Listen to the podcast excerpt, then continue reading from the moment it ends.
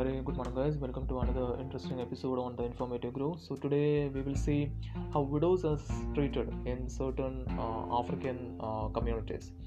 Now, one is like sleeping with the corpse. Now, this particular custom is seen in the Akan community of Ghana, where widows are expected to remain with the deceased spouse until his burial, and during this time, they need to dress in a particular way when they are mourning.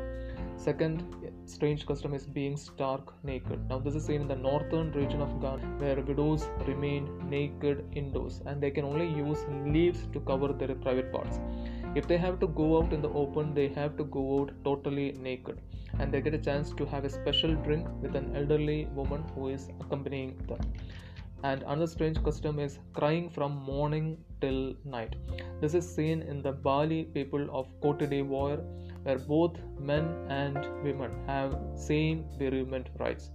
The mourning lasts till three months, and the fasting happens during this period, and they need to dress in a particular attire as well.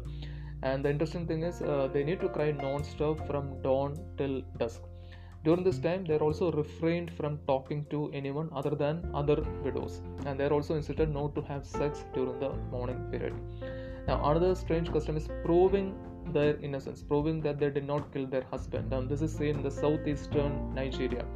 Uh, some of the tests include sleeping with the deceased corpse in a room or in a graveyard, allowing the hair to be cut, and wearing mourning clothes. So these are some of the strange customs seen in the African community, especially uh, for the widows.